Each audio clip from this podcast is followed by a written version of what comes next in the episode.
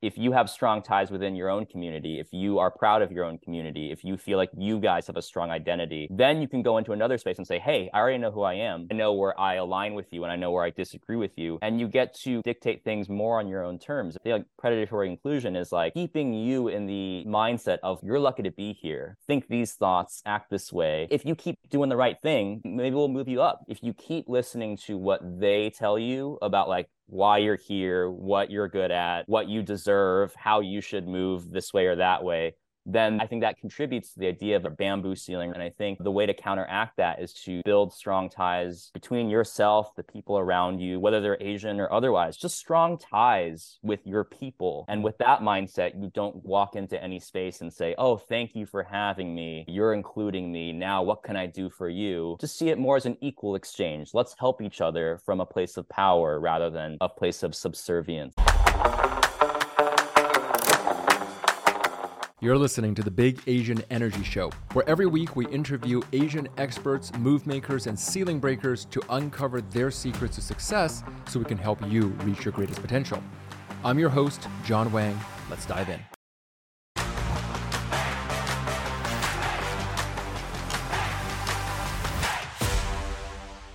Welcome to Big Asian Energy. Today, I get the honor of speaking to three guests that I'm so excited about I have Ien here, Millie, and Dan. These three guys have made an incredible film and they are pushing narrative on Asian Americans everywhere. Ien is the executive producer of Nourish Creative, which is a story design studio, and he is the former creative director of Jubilee, where he led a creative team to garner over a billion views and more than 5 million subscribers in just under three years. Some of YouTube's most viral and world trending shows. And if you're part of our community, chances are pretty good that you've probably seen some of his work. He's also the former chief creative mind, mind of mindset at Dive Studios, where he was writing, producing, and directing for world-class celebrities, including Eric Nam and you know Summer Walker. And go to check out the notes because I can't say all of them without taking up most of today's meeting. He's also written, directed, editor work for Fortune 500 companies like Apple, Nike, NASA, and so many more. And uh, his piece, Ode to the World Stories, actually won gold at the final national round an American Advertising Award. I'm also talking here today with Dan, who is a director and documentary filmmaker in LA who tells stories about outsiders finding their way in life. His work was featured in Vimeo's Staff Picks, Shorts of the Week,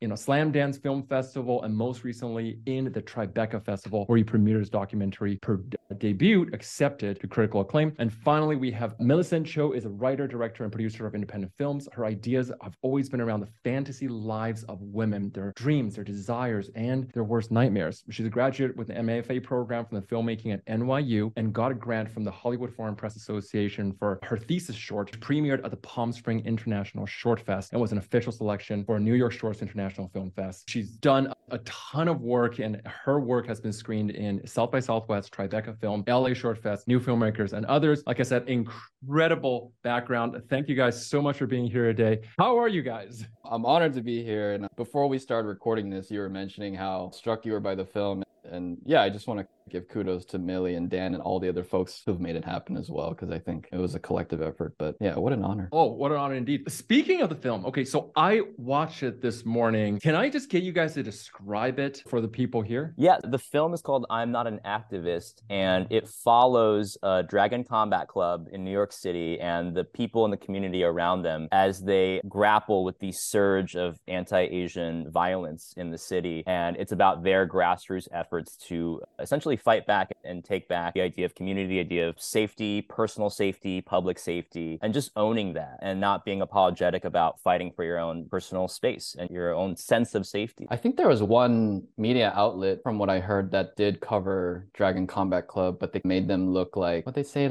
aesthetic Asian activism or kind of violent. But there was two. Wanna... One one kind of lumped them in with like performative activism, saying, "Oh, it's really cool to like film yourselves handing out pepper spray and walking old folks through the subway, but that's not real activism. Real activism is what these people do over here." And I just felt like that categorization of what's helpful was not helpful. and then there was another article I think that actually profiled Dragon Combat Club, and this is actually how I ended up hearing about them because I first read that article and thought this is interesting. These sound like interesting people, what they're doing. But then I learned more about how Dragon Combat Club felt mischaracterized by that article because there were some subtle intonations of them coming across as paranoid or hyper vigilance. And I think what we're doing is basic common sense when you look at what's happening. And, you know, we're just doing what we can contribute. Our skill set is this. We have a lot of combat training, a lot of self defense, martial arts training. Why can't we provide that and not come off as fringe or strange? And so I just wanted to listen to their voices and hear about why they're doing what they're doing and make that attitude not as unusual. Like, why is that unusual? Why do we find the whole idea of defending ourselves strange or unconventional? I think that's a pretty basic thing. Yeah. Why was that a topic? And I'm assuming that's the meaning of the name. I'm not an activist, right? Like it was a reference to that article that came out that was gatekeeping. This is what real work should be, which is a ridiculous concept. The title, I think, is meant to provoke a conversation around what is helpful to your community, what is helpful to your society. I think activism can be gate kept for sure by organizations that are like, hey, we've been doing activist work. What you're doing over there is not activist work. And I think that's sometimes a silly distinction. And I think there's a character in the film, China Mac, who says, I'm just a man of my people. I'm just helping out. I'm not an activist. And I think that's also an interesting thing to say is I think there's like a noble like adjective. Like when you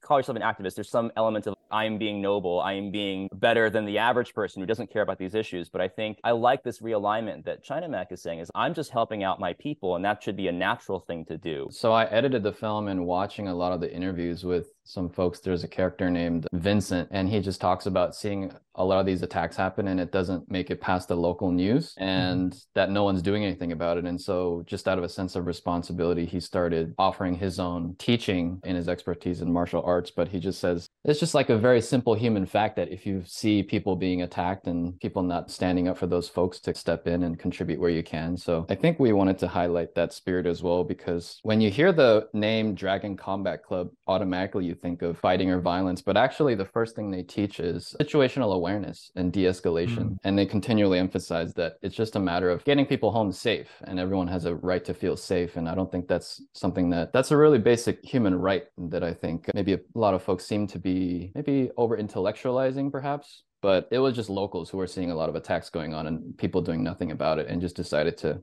hey, we should do something about it and hand out self-defense tools and teach people to, yeah, be situationally aware. And if the worst comes to worst, then defend themselves physically, but hopefully it doesn't have to come to that. I'm hearing that i mean is that there's people in our Asian American communities who, who like create this identity. Oh, we got to protect what this imagined Asian American community mm-hmm. is from people who want to take advantage or, or, exploit, for example, this imaginary group. But yes. their overprotectiveness actually ends up creating harm because it creates this idea that only certain voices and only certain type of help can be allowed. Is that a correct way of interpreting that? Yeah, that's exactly it. As Ien was saying, over intellectualization of some of the problems. And one of the things I really appreciate about DCC is that they are really so community minded. Yeah. When I was watching the film, it struck me as this is something so simplistic and yet so powerful. It's on the ground, it's literally grassroots. It's just literally a group of volunteers teaching something so incredibly basic as, you know, you guys were talking about is situational awareness, how to stand up for yourself, how to get away from danger. At a time, I saw two things. One, Asian Americans were actively being attacked. I had friends were followed from subway station. I had myself, I had a guy come up to me, push me, spat on me, call me a chink, and then walk right by. These were things happening not only to myself, but so many people around me. And yet, all I was hearing was this very highbrow political discourse that almost seemed like it was just talk. So when I watched your documentary, what I felt was like, oh my God, this is something so simplistic and yet so needed. So I'm almost a little shocked because I didn't realize the other side of the article or something like that. I didn't, I'm also a little shocked that there was pushback against something. Like that's my question. Where is this coming from? Is it like a crab bucket thing? Is it just no, this is the way to do it? I have a theory. I have an idea I'm trying to tease out which is a lot of where Asian Americans have gotten our like first footholds of, I would guess, like power or influence is in media, is in politics, is in academics for sure. And in these spaces, I think what Millie was talking about was like you want to argue, you want to represent your community in this hypothetical, you want to represent your community as this abstract concept that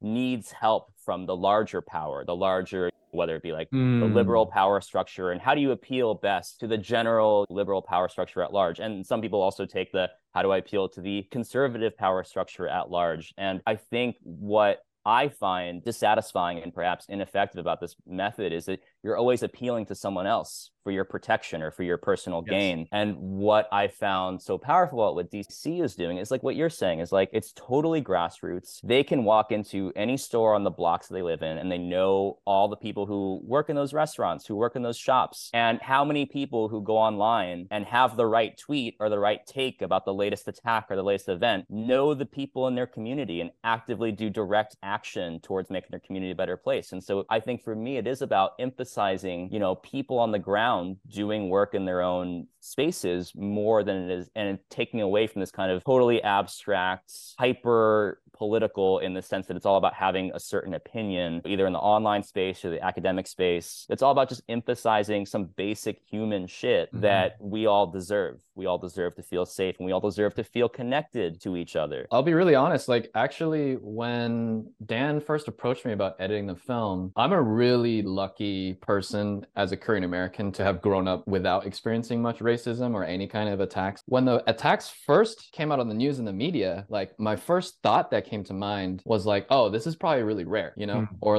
there's only a sub segment of this. But then spending some more time interacting with other Asian Americans and diving into the footage, it's like what I realize is within the Asian American population, which is huge, there's so much segmentation and separation of different kinds of bubbles. And I think a lot of the folks who are in the academic or the higher realm or writing these articles or theorizing about activism, things like that, not to discredit their work, but it's not, as Chong says in the film, they don't have much day to day interaction with the folks who are actually seeing the attacks happen. There was a term that stood out for me when I was watching this. I think it was in one of the uh, interviews when someone used the term the predatory inclusion. And that really stood out for me because I've never heard that word before. And it was in the context that if you're taking a look at the API, there's this sudden politicization around us in the past few years. As in, like, we were invisible, model minority invisible. And then out of nowhere, it was like, here, let's create a lot of things. And then now I'm just not hearing anything about it anymore. I'm curious, what is your take on that idea of predatory inclusion?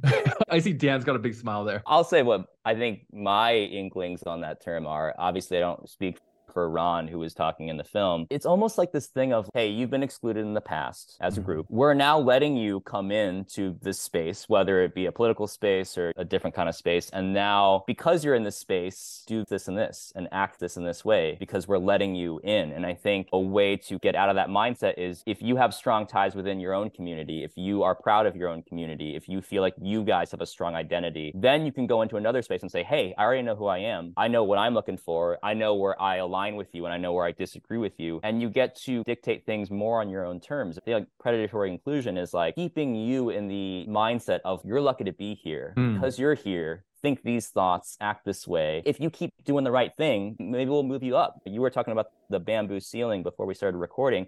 I think some of that is if you keep listening to what they tell you about like why you're here, what you're good at, what you deserve, how you should move this way or that way, then I think that contributes to the idea of a glass ceiling or a bamboo ceiling or any of that. And I think the way to counteract that is to build strong ties between yourself, the people around you, whether they're Asian or otherwise, just strong ties with your people. And with that mindset, you don't walk into any space and say, Oh, thank you for having me. You're including me. Now, what can I do for you? Just see it more as an equal exchange. Let's help each other from a place of power rather than a place of subservience, I would say. somehow there's a tendency to try to operate well within the system versus realizing the power that we have to like create our own system. I love that word create because that is the core of it, right? It is stepping into the idea of we don't have to wait for someone to offer a seat at their table for us to then find belonging, but rather to say, no, like this is, we're going to take matters in our own hands. And if this is what makes sense for what our people need, then stepping more into that. How did you guys come to meet these people? Like, where was that? Who first found and heard about this and decided, hey, we need to put these guys on film? As Millie was saying, like there's a podcast called Escape from Plan A, and they talk about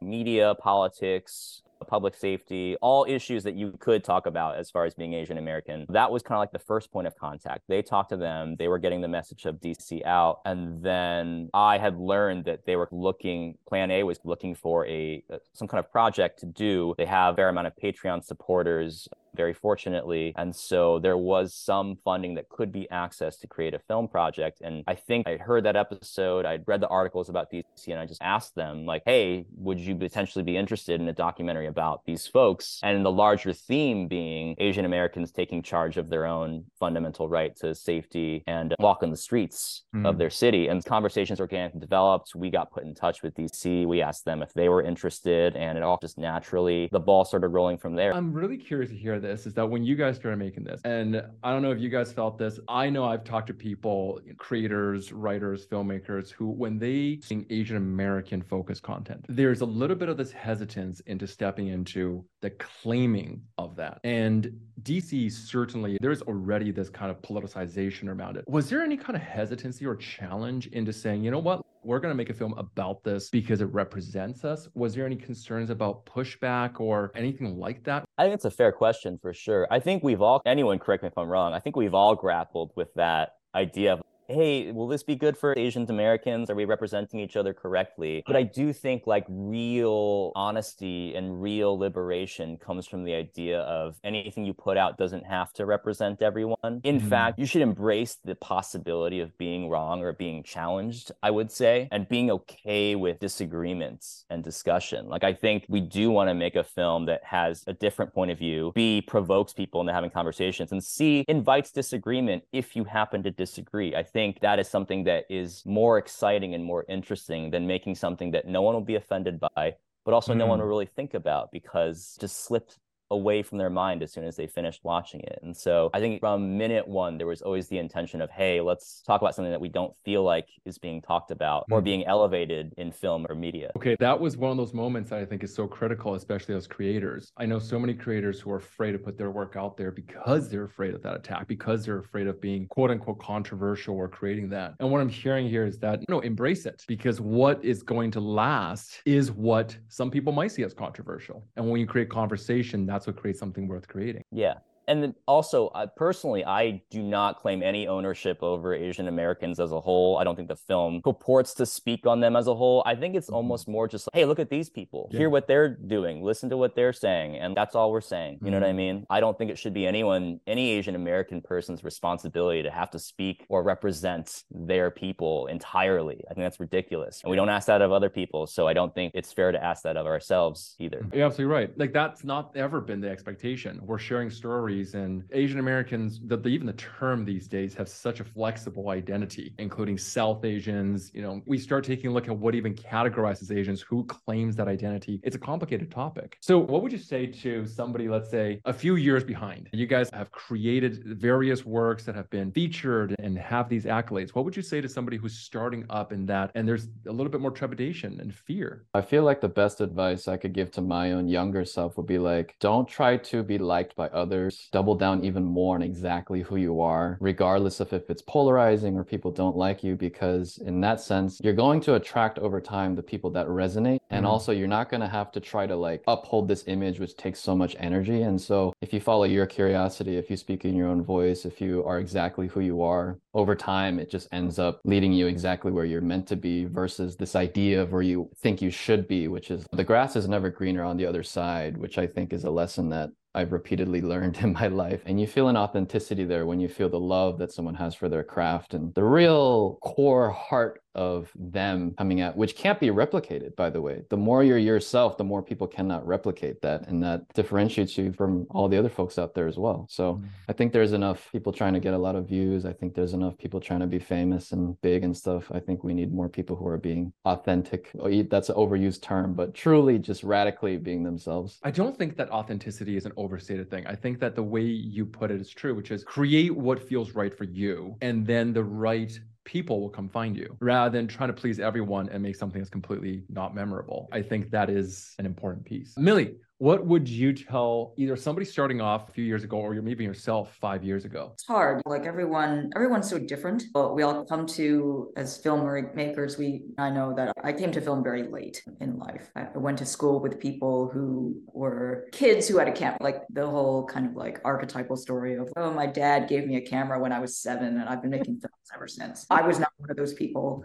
I made my first film when I was 30, which is relatively late. But there are advantages that come with that because When I started filmmaking, I was ready. I was ready to really like focus and I had a certain amount of professional experience working like I had a career in advertising. Did you feel like your career in advertising gave you a different perspective or did it help you in some way in that? Yeah, absolutely. There's so much that you learn about being a person in the professional world just by having been working in jobs that you may have hated, for example. But that experience is invaluable. You're mm-hmm. coming to any sort of new practice. But in any case, I would just say, like, whatever it is you want to try, just go for it. If you're like me, you're someone who will overthink every possible decision, creative or logistic or, or otherwise. And I think it's important just to say, I'm just going to try this because I have this idea and I'm going to go for it. It's really important to learn to love the process. Filmmaking is so process oriented and process driven. Mm. Like at every given point, point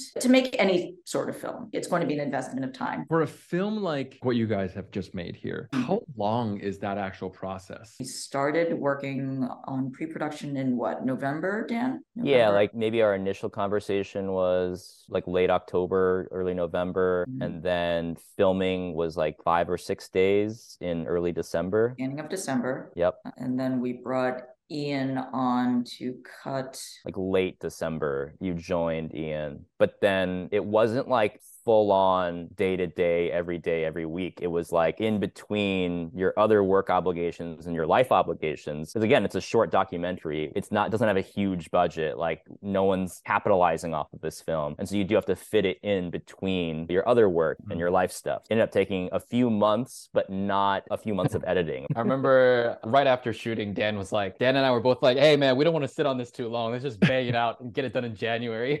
and then it always takes longer than you expect but we've done I think three or four cuts or so, and a lot of it mm. has been honing in with a lot of the footage and getting our own collective feedback. And that process has on and off, yeah, not full time hours, but on and off. I think since January, so maybe three four months or so. Yeah. How many days or weeks would you estimate, Ien? If like we went all in, I feel like if we went all in, had no other projects, like we could have probably done it in a month. I think. Yeah, so four I weeks. Feel. yeah, I think so. Yeah, exactly. But this is a passion project for all of us. We all have other work going on, so yeah. That's why it's mm-hmm. taken us through May to almost complete the film. And I would say I, am I'm impressed that we've even been able to get. It could have taken much longer for us to even get to this point. That's true. We've made a ton of progress in a short period of time. What was the hardest part of making a film like this? I have to hand it to documentarians like Dan and certainly to Ien as the editor. Documentary has its special rigors mm-hmm. because it's not like we're on a typical scripted project where you have a script, you know what the story is. So that from a narrative standpoint, you typically know what's up. We went into it knowing that the DC was going to be our subject, mm-hmm. but we also knew that we'd be interviewing a lot of members of the group. And we didn't necessarily know what the flow of the narrative of the finished piece would be, meaning like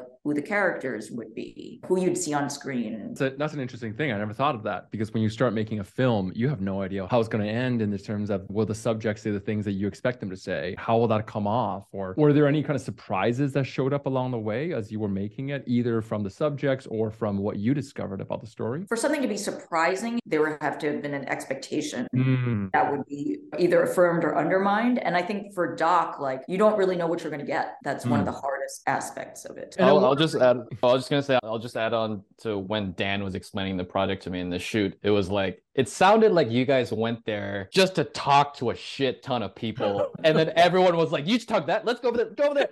Oh, yeah. dude, we should film. Oh, that's good." Yeah. And then you get these Hispanic guys on the left, like shouting this black woman approaching. It's like you can't film here. Like just yeah. everything. There's so much on the cutting room floor of the craziness of New York that's not in the film, but it was just like four or five dense, just days of just absolute just chaos. It's not, not to make it sound like unorganized because I don't think that's what it was, but just a lot of activity, openness. Then, yeah, just talking to everyone Um, and then honing it into okay, what's like the through line essence that all these people can unify and speak to, which was in the edit process. So yeah, that's exactly. that's a lot of the fun of it. Yeah, because when I was watching the clips, there was a lot of chaos going on in the background. I think there were some parts where you're interviewing someone walking down the subway and there's people screaming and yelling in the background. And I'm just trying to make sense of all this. It's such an interesting thing. In all of your bios, we talk about soulful stories and the inner lives of women and the outsiders. My first question was, how did you guys all end up deciding to take that path in your own filmmaking journey. Millie, you're coming from an advertising perspective. I don't usually see Asian Americans who decided I'm going to go into corporate and go that path, which is what my parents probably would have expected me to go down. And then one day and being like, you know what? I'm quitting my job and going into telling these stories. Where was that exploration coming from for you? Good question. I would say that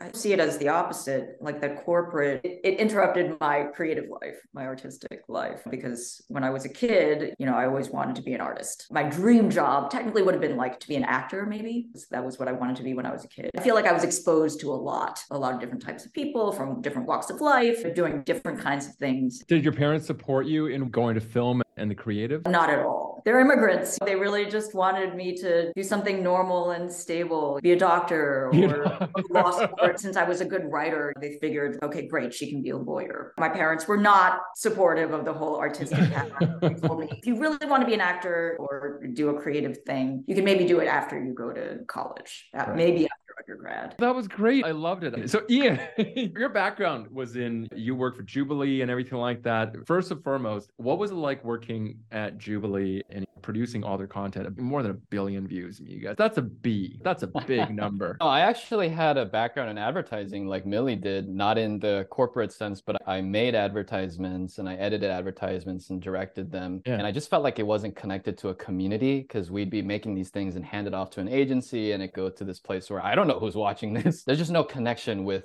mm-hmm. the final viewer. And the reason I joined Jubilee is because I thought we could have our own audience and we could serve them and create our own community. And so, in that sense, it was incredibly fun. It blew up like beyond, I think, what I had expected in the beginning and like just being a part of a startup of a small mm-hmm. group of people punching above their weight day to day just coming and be like we're gonna change the world and bring all these people together and revolutionize humanity. It's like the we're all in our mid early 20s or something like that and gung-ho. And so i think it was a blast in that sense and dan was there for the whole ride. We were able to have a lot of fun doing that at jubilee. So it was perfect for that time in my life and I loved it. I 100% do agree that if Jesus was alive today, he'd be an influencer without question. He'd, Heck he'd yeah. YouTube. He'd have YouTube following. He'd be, yeah, he'd be TikTok. Oh yeah.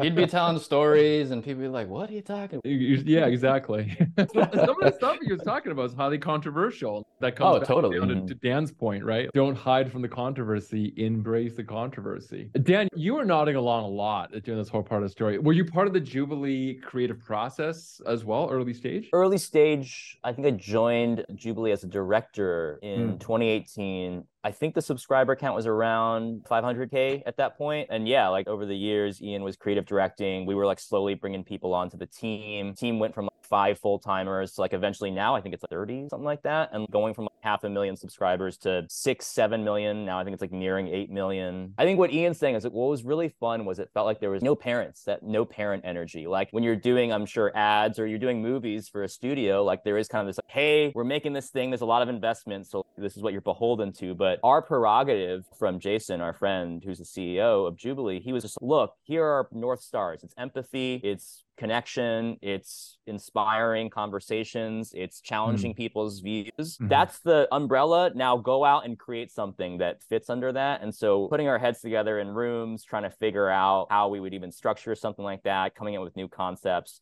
putting them out there into the world and then getting like you post it and then that afternoon you're seeing like a million views pop up you're like holy crap what did we make and such a fun time hmm. such a huge moment i think in our careers and our like personal development as people i will say speaking about asian americanness and bamboo ceiling, anything like that. You know, Jubilee is a diverse company. Like everyone's there, everyone's a lot of people are represented.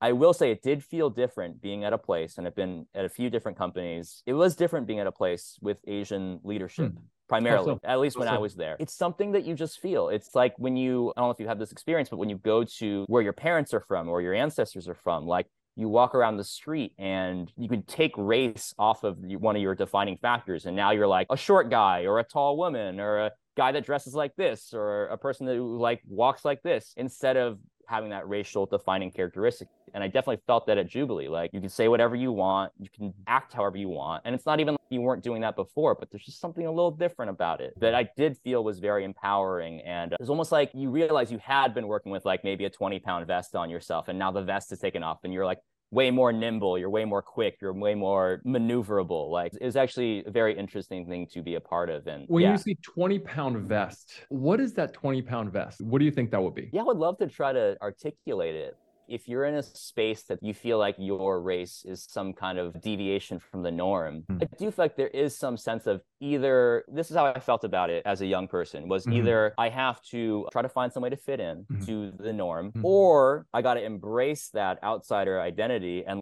do something rebellious or contradictory. But it was like always make your decision. Here's your decision tree. Try to fit in or try to go ball out. And what was interesting was when that was taken away, it's like mm-hmm. anything you say or do now does not need to be like either fit in or go out. It was just like that's not even a part of it. Just make your mm. decision based on anything else. Mm. Um, mm. and I think maybe that's what I'm trying to articulate with the 20 pound vest thing. Is it's not even saying that like when you're around people that aren't like you, it's like a bad thing or they hate you or they don't like you. It's more just like my decision making became different. My mindset became different. I hear this a lot from a lot of Asian Americans. It's a strange thing, right? Like I feel like the only way I've ever tried to process is that we have an invisible experience in that it's not like what Black people or let's say Latinos experience that might be quite different as an experience in the sense that we are oftentimes compared to white people, right? We're called the invisible minority. We've been labeled as such. There are school. Ien, I think you're from Kansas. Uh, Dan's from Kansas. I'm from Kansas. Sorry, Dan. Dan, you're from Kansas. Sorry, yeah. my mistake.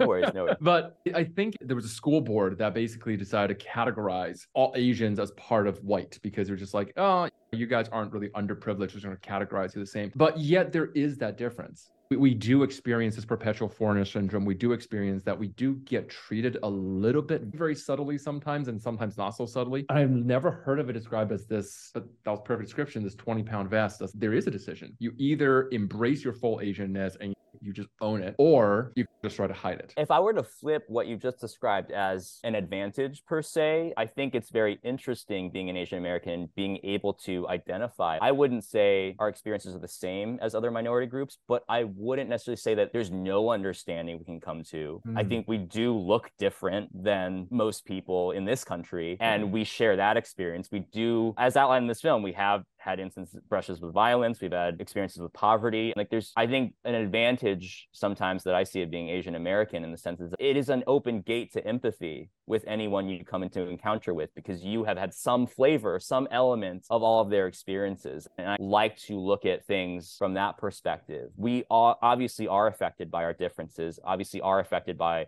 being a minority, but there are so many blessings that are conferred, or opportunities, I should say, opportunities because of our status and because of our identity that I, I, just, I enjoy it. I think it's cool. I think it allows us to enter spaces. I think it allows us to connect with people. I like it. I enjoy it. A memory comes to mind where one time amidst the internal team at Jubilee, one time we were discussing like, so what is the Jubilee persona? You remember that, Dan? If people think of Jubilee as a personality of a type of person in high school, who would we be? And we ended up saying it would be like that guy who gets along with everyone, is nice, and is like literally nobody dislikes, and is pretty intellectual, can have all types of conversation. the guy or probably most likely gal that like yeah. can go to any social group and hang out with all of them and hang with the punks, hang with the art kids, hang with the jocks, go with what the was... anime kids, right? Like you're hopping from culture to culture. I'm just thinking of the personalities we had on the team because we were all united by this sense of importance of bringing people together. And so I think inherently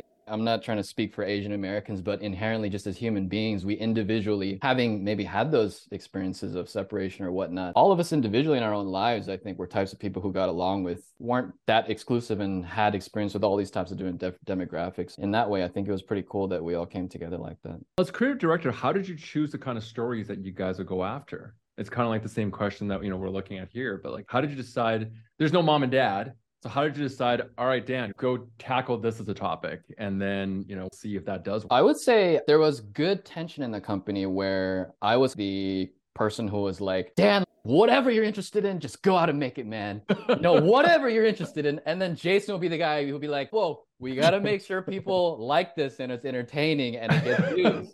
so with that combination, I think it was the intersection of okay, what is going to be Mm-hmm. entertaining, accessible, and easily understandable to the masses, and then what is our team interested in exploring? Because our team inherently are creative people who want to explore stuff, and that makes them really passionate about. Awesome. I love that. It's very much a mom and dad conversation, right? Yeah, But yeah. dad we were the like, mom just and dad. go yeah. out there and just do what you love, pursue your passions. And mom, Yep. just put on your seatbelt, guys. Exactly. Actually, I actually want to piggyback off of that because I think tension, healthy tension, is like the bedrock of I think strong and interesting filmmaking. And I think Oh yeah. there is an illusion perhaps that we all peddle in culture which is like a director walks onto set or walks on a location and is a genius and has this fully formed vision and then it's all about making sure that vision happens exactly the way it's supposed to and i feel like actually what i find what makes interesting work and you can see this historically too like all the cultural touchstones that you love were born out of fire were born out of tension. And just knowing that like we're just going to walk right into that because there is something interesting. And to even go back to an earlier thing you asked about like advice it's not always meant to feel perfect and good. There should be some element of creative and stimulating tension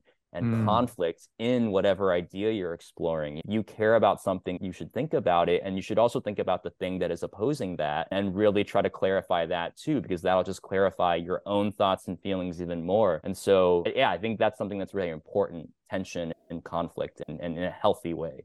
Felt that a lot in even the process of making this film which i appreciate that so much with how we collaborated because i i really feel like it was the best of all our brains coming together. We had no idea in the beginning like what this film would be and then by the end it was a culmination of all the best ideas which is a mark of a satisfying collaboration i feel like. Oh yeah, and there's tension in like the creative process. I remember we were showing cuts and people were like, "Yo, like I'm not feeling this part. I'm not feeling this part at all." And we are like, "Okay, that's fine. Like what is that eliciting and and what can we do about it? And do we like that or we not like that?" It's all been helpful. And part of growing into filmmaking is like realizing that it's part of the process. It's not wrong. It's not going off the rails. In fact, it should feel like this. It should feel like there's real forces at play here and you just do your best to navigate them and manage them. Yes. And Dan, at one point you said something that kind of got burned into my brain in a good way. We were talking about how important it is to keep the faith Mhm. throughout the process. As difficult as it gets, as lost as one may feel when you're not sure what's going on. There's always this kind of like dark moment of the soul thing when you're working on a film. There may be multiple dark moments, to be honest, when you're writing, when you're shooting, certainly in post, where you're just not, you feel like you've lost the thread and you're not really sure what to do next. And the important thing is to keep the faith, you know, to know that you will find your way out of it. You can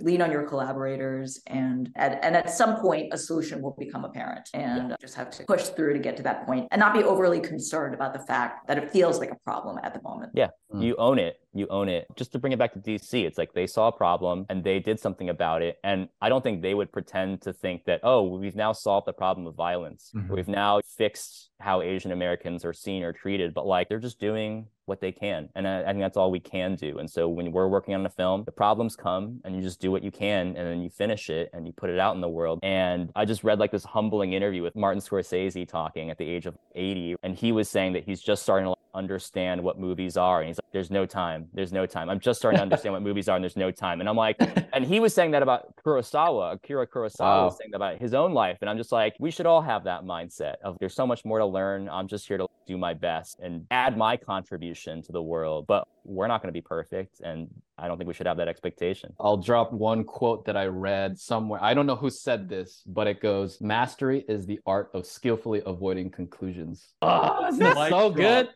Isn't that so Oh, good? man. Enjoy the process. Enjoy the process. There are a Oh, lot of levels there. Fascinating. Yeah, Think yeah. about that. I was like, woo, that's out there. We're talking about like how like a masterpiece is never completed because you're Mm. going to keep growing and every time you grow you're going to come back and you want to refine and refine it. What you guys just shared was actually answering one of the questions I was going to ask, which is you guys all produce impressive incredible content. Some of your view pieces have been viewed millions and millions of times. My question was going to be like what's the secret? And I felt Dan your answer of finding the tension like that really hit home for me. What are your thoughts Millie and Ien. It's important to learn to enjoy the process. Good artists really they are very process oriented. They're willing to try different things, to experiment, to make mistakes. I think that's really important and to not get stressed about it and to not get caught up in the whole perfectionism track. You only get to call yourself an artist or a creative if you finish things. And all of your favorite movies and books have all these mistakes in them. And at this point you love them so much that the mistakes are part of what make them good. And so I think what Millie's saying is spot on. Is like oftentimes like the result is how you formulate a process and then all the best shit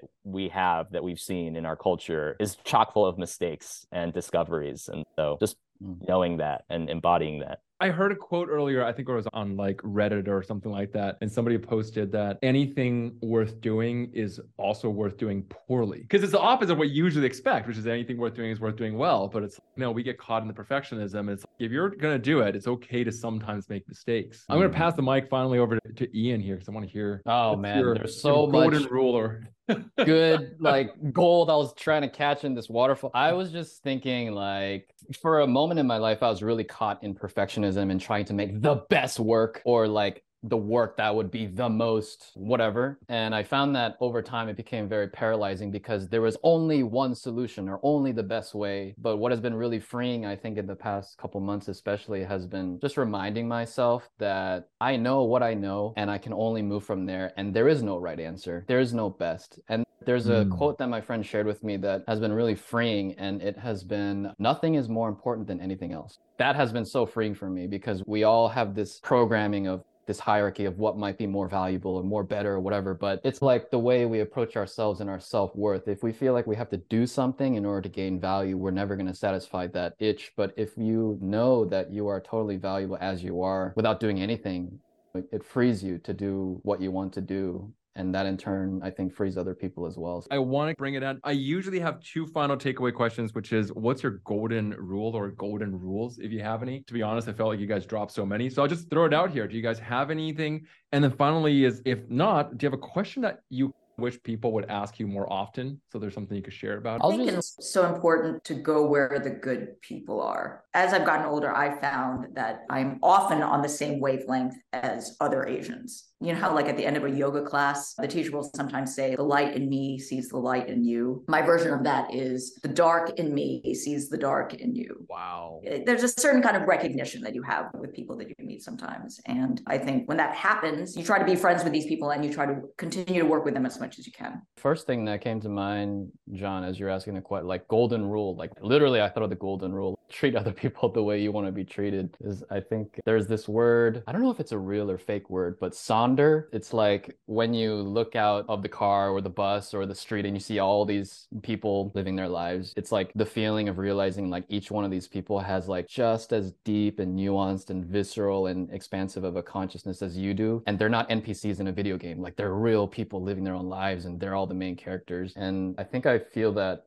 more and more gradually as I get older. Wow, let's try and really treat everyone in a way that they're real human beings. Yeah, I think it comes down to finding your people and whether it's a professional thing or just a life thing. Find the people that you connect with. That is what this is all about. That is what I think we're exploring an aspect of in this film is people finding their people through tragic and violent circumstances, but finding their people and community nonetheless. I just think that's the most important thing. If you find that you have strong ties in your life, I find that everything else will follow from there. Finally, thank you guys so much. This has been, I think the word was a waterfall of gold, and this is legitimately just been I've endless notes. Thank you guys for your time. How do we find out more about I am not an activist. Uh, where can we go watch it? When does it come out? All that. So it's forthcoming when it comes out. We're still finishing it. It's color, sound mixing, final music tweaks, and all that. And my hope is that we can talk to y'all about scheduling this podcast so that when it does come out, we can like put a link to it where there's like show notes or something, and then people can just go follow that link straight to the film. Perfect. Yeah, we'll definitely do that. And then we'll also promote it on all our other platforms and everything like that. In the meantime, is there anywhere you guys want people to go to or follow you guys? Instagram. We have the links you guys sent. So we'll put that in the show notes. But is there anywhere else that you guys want me to do a call out to? I will admit, I went onto Instagram to see if I am not an activist was taken. It is not. Oh, okay. all right. Let's get that. starting to wonder if maybe I should start an Instagram. We don't have one yet. For all you guys listeners at home, Please go and follow Ien, Millie, and Dan. We'll make sure that their Instagrams, websites, all the links are in the show notes. And when the film comes out, which should be at the same around the same time that this episode comes out, we'll make sure that the link is in there as well. Thank you guys so much for your time and your wisdom. It has been an absolute pleasure having you here. As Asian Americans, we are as strong as our collective community. So if there's something that you found valuable in this episode, share it with a friend and tag us on social media. And if you like the show, leave us a review and send a screenshot, and you might win some big Asian Energy merch, which we give out every month. So you can go out there and own your big Asian energy.